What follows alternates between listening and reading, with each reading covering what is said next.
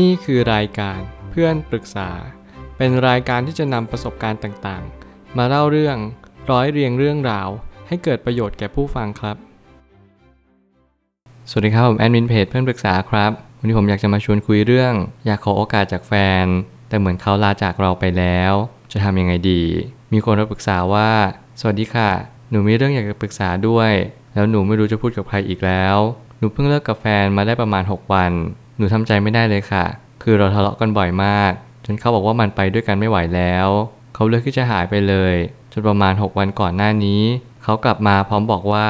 ถ้าทุกอย่างดีขึ้นอาจจะกลับมาเป็นเหมือนเดิม และในบางทีเขาก็บอกว่าไปต่อไม่ไหวเหมือนเดิม หนูพยายามขอโอกาสเขาอีกครั้ง เพื่อที่จะเป็นเหมือนเดิมอีกครั้งหนึ่ง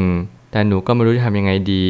หนูไม่อยากเสียเขาไปเลยคำปรึกษานี้ผมเชื่อว่าใครหลายคนก็เคยประสบพบเจออย่างแน่นอน แล้วผมเชื่อว่าการที่เราเพิ่งเลิกกับแฟนเพียงแค่6วันเนี่ยมันเป็นแผลสดๆเลย เราจะทำใจไม่ได้แน่นอน คนที่ทำใจได้คือ 1. คุณอาจจะทำใจมาก่อนหน้านี้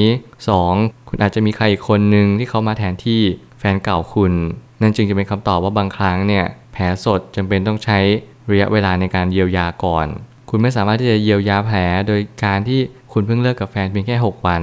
การที่คุณรู้สึกเจ็บปวดแล้วก็เสียใจเนี่ยมันเป็นเรื่องปกติมากๆ มันเป็นช่วงแรกๆของการที่เราเพิ่งเลิกกับใครสักคนหนึ่ง ความเคยชินเอ่ยความผูกพันเอ่ยรวมถึงความยึดติดต่างๆ นานาน่าจจะเป็นสาเหตุหลัก ๆ ที่ทำให้เรารู้สึกว่า การที่เราเจอความเปลี่ยนแปลงเนี่ยมันอาจจะไม่ใช่สิ่งที่ง่ายสำหรับเราสักเท่าไหร่ แต่ยังไงแล้วผมก็ยังเชื่อว่าทุกคนสามารถผ่านการเปลี่ยนแปลงไปได้อย่างแน่นอน ไม่ว่าทางใดก็ทางหนึ่ง ผมไม่ตั้งคำถามขึ้นมาว่า เมื่อเรามีความสัมพันธ์ที่สั่นคลอน ไม่ว่าจะทางใดทางหนึ่งก็ตามแต่ เราจำเป็นจะต้องเตรียมตัวรับการเปลี่ยนแปลงของมันด้วยเสมอ เท่าที่ผมรับฟัง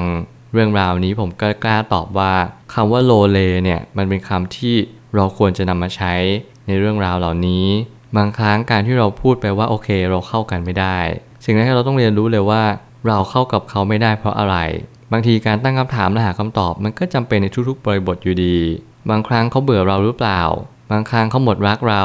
หรือว่าเราเข้ากันไม่ได้จริง ๆ สิ่งนี้เป็นสิ่งที่เราจะต้องจำแนกและก็แยกแยะให้ออกว่า เรากำลังรู้สึกอะไร ต้องเป็นคนตรงกับเหตุการณ์นั้นจริง ๆ มันมีหลายครั้งมากๆที่เราคบกัน เพราะว่าเราเหงา เวลาเราหายเหงาคลายเหงา เราก็เบื่อเขาแล้วก็ไปหาคนใหม่ แล้วบางครั้งเนี่ยการที่เราคบหากัน แน่นอนเราต้องรู้สึกตรงกันตลอดเวลา หรือว่าบางครั้งอาจจะไม่ตรงกันบ้าง แต่อย่างน้อยที่สุดเราก็ยังอยากที่จะเจอหน้ากันอยู่ดี บางครั้งเนี่ยปัญหาชีวิตมันเข้ามา เราไม่รู้จะแก้ไขมันยังไง เราก็เลยแก้ด้วยการที่เราโกหก เราพูดปลายเบียง หรืออ้อมค้อมไปเรื่อย แต่นั่นอาจจะไม่ใช่ประเด็นที่สำคัญที่สุดที่ทำให้เราเปลี่ยนแปลงไป เพราะยังไงแล้วผมก็ยังเชื่อว่าความสัมพันธ์นี้ไม่พยายามจับมือกัน เป็นความสัมพันธ์ที่ค่อนข้างที่จะสั่นคลอน แล้วก็ละหลวมมากๆ นั่นอาจจะเป็นสาเหตุหลักๆ ที่ทำให้เราต้องมีการเปลี่ยนแปลงเข้ามาแล้วมันก็คงไม่มีคำแนะนำไหนที่ผมกล้าบอกว่า คุณจำเป็นต้องยอมรับมัน การที่อยู่ดีแฟนเก่าเนี่ยมาบอกว่าเออเดี๋ยวจะดีขึ้น สักพักก็เดี๋ยวจะเหมือนเดิม แบบนี้ไปไปมาๆมันทำให้เรารู้สึกว่าปรับตัวไม่ทัน เราจะเป็นต้องเลือกฝั่งแล้วแหละว่าเราจะต้องอยู่ฝั่งไหน สัญญาณเตือนจะต้องมาย้ำเตือนก่อนเสมอ มีหลายคู่ที่ไม่ยอมรับรู้ถึงสัญญาณเตือนต่างๆ เพียงเพราะเราอาจจะเข้าข้างตัวเองไปว่า คงไม่มีปัญหาอะไรหรอก ผมคิดว่าปัญหาก็คือปัญหา ปัญหาเนี่ยมันเป็นเหมือนสิ่งที่มันกำลังมาหลอกหลอนเรา ถามว่าเราทำเป็นแกล้งตายได้ไหม ถามว่าเราทำเป็นมองไม่เห็นมันได้หรือเปล่าคำตอบก็คือไม่ได้ คุณไม่สามารถที่จะเปลี่ยนแปลงอะไรได้เลย จนกระทั่งคุณกล้ายอมรับมัน ทุกอย่างเหตุต้องตรงกับผล แล้วคุณจะเป็นต้องแก้ที่เหตุเท่านั้น หลายครั้งที่คุณพยายามเพิกเฉยมัน แน่นอนปัญหามันก็ย่อมกลับมา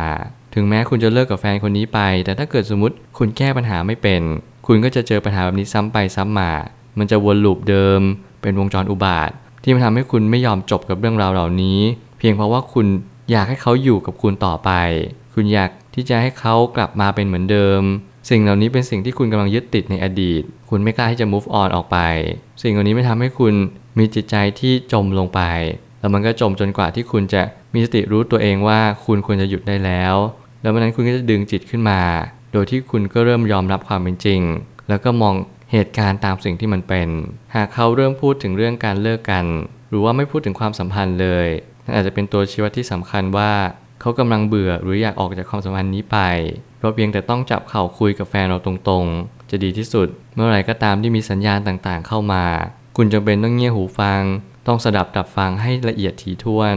การนั่งคุยกันอย่างจริงจังเป็นสิ่งที่จำเป็น มีหลายคู่เนี่ยที่ไม่ยอมบอกสิ่งที่ตัวเองต้องการ ไม่กล้าพูดกันตรงๆ ไม่กล้าจับเข่าคุย การสนทนาการแบบ deep conversation เป็นสิ่งที่จำเป็นอย่างยิ่งในยุคสมัยนี้ รวมถึงทุกๆ บริบทเลย หลายครั้งเราไม่อยากพูดถึงปัญหา เพราะเรามองว่าเฮ้ยเราจะทะเลาะกัน มันเป็นสิ่งที่ไม่จันลงใจไม่มีความสุข แต่ถ้าเกิดสมมติเรามานั่งคุยกันบ้าง ปีหนึ่งสักสิบครั้ง 20 ครั้ง ผมเชื่อว่ามันไม่ได้มากจนเกินไปหรอก เราพูดถึงเรื่องความสัมพันธ์ พูดถึงเรื่องอนาคต พูดถึงเรื่องการวางแผนชีวิต รวมถึงการพูดถึงปมชีวิตด้วยเช่นเดียวกัน เพราะยังไงแล้วผมเชื่อว่าการคบกันเนี่ยทุกคนย่อมมีอดีต ทุกคนย่อมมีประสบการณ์ที่เคยจดจำและจารึกในจิตใจ บางคนที่เป็นนิสัยแบบนี้เพราะเจอเรื่องราวแบบนี้ในอดีต บางคนนั้นไม่สามารถก้าวข้ามผ่านปัญหา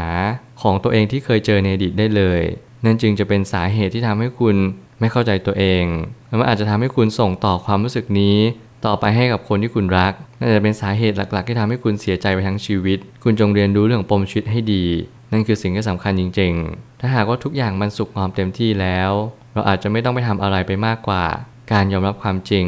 แล้วก็เดินหน้าต่อไป ช่วงแรกๆ จะทำใจยอมรับได้ยากมาก ถ้าหากเป็นไปได้ใช้ครั้งนี้เป็นประสบการณ์สอนใจ ยังไงแล้วผมก็ไม่ต้องการให้ทุกคนพยายามเปลี่ยนแปลงความจริงในณปัจจุบัน การที่เรายอมรับความจริงมันเป็นสิ่งที่สำคัญจริง ๆ การหลอกตัวเองไม่เคยช่วยอะไรเลย การที่เราเลิกกับแฟนมันเป็นเรื่องธรรมดาสามัญมากๆ ต่อให้คุณไม่จากเป็นคุณก็ต้องจากตายนี่คือความเป็นจริงของโลกใบนี้ โลกใบนี้ไม่สามารถที่จะยืนหยัด หรือว่าคงอยู่อะไรได้ตลอดไป อาจจะเป็นคนที่ดูเหมือนปรงชีวิตปรงโลกใบนี้แต่นั่นคือความเป็นจริง การที่เรารักใครสักคนหนึ่งเนี่ยมันคือการที่เราเข้าใจว่าเขาเป็นแบบนั้น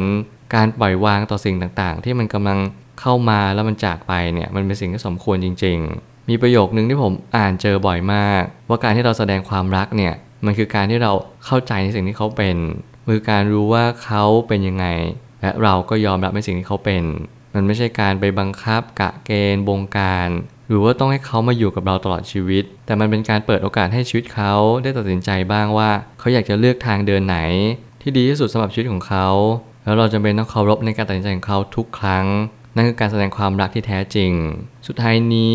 การขอโอกาสไม่ใช่การกระทำที่ดีเลย เพราะว่าช่วงเวลาในการคบกันมันถือเป็นการทดสอบ ว่าเราคว้าโอกาสนั้นไว้เต็มที่มากน้อยแค่ไหน ถ้าเราครบกันแล้วเราไม่ได้ทำเต็มที่ พอเวลาเลิกกันเราจะเสียใจหนักกว่าปกติ ยังไงแล้วผมก็เชื่อว่าโอกาส คือการที่เราครบกัน อย่างที่มันเป็นปกตินั่นแหละ มันหมายความว่าโอกาสเนี่ยมันจะเข้ามาในเวลาปกติ มันไม่ใช่เวลาที่เราต้องขอมันใหม่ ผมเชื่อว่าการที่เราเคยชินกับการขอโอกาสบ่อยๆมันกลายว่ามันทำให้เราเนี่ยเป็นคนที่เพิกเฉยต่อปัจจุบัน เพิกเฉยต่อการที่เรามีโอกาสณวันนั้นจริง ๆ ผมเป็นคนหนึ่งที่ทำเต็มที่ทุกๆ เวลา ถึงแม้ว่าทุกครั้งที่ทำไม่เต็มที่นั่นคือเต็มที่สำหรับผมแล้วจริง ๆ มันจะไม่ใช่คำตอบเลยว่าผมขอโอกาสอีก หรือว่าผมพยายามจะบ่ายเบี่ยงว่าเฮ้ยวันนั้นยังทำไม่เต็มที่ ผมก็บอกทุกๆ ครั้งว่าเฮ้ยในการที่ผมเป็นแบบนี้ผมทำเต็มที่จริง ๆ แล้วคุณก็กล้าตัดสินใจได้เลยว่าคุณจะเลือกอยู่หรือเลือกที่จะไป เพราะยังไงแล้วผมก็ทำเต็มที่ได้แค่นี้ในณเวลานี้จริง ๆ แล้วการที่เราทำเต็มที่เนี่ยมันเป็นการป้องกันความรู้สึกผิดในอนาคต คุณอาจจะเจอคนที่เขารักคุณมากๆ แล้วคุณก็อาจจะไม่รักเขามากพอ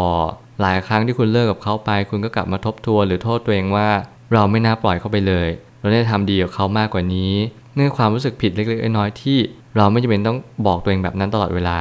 ทุกครั้งที่ผมรู้สึกผิด ผมจะบอกตัวเองว่า เราจำเป็นจะต้องทำให้ดีที่สุดณโมเมนต์นั้นจริง ๆ ถึงแม้คุณจะแก้ไขเหตุการณ์ครั้งนี้ไม่ได้ แต่คุณจงนำประสบการณ์ในครั้งนี้นำไปต่อยอดในอนาคต ให้ดียิ่งขึ้นกว่าเดิมดีกว่า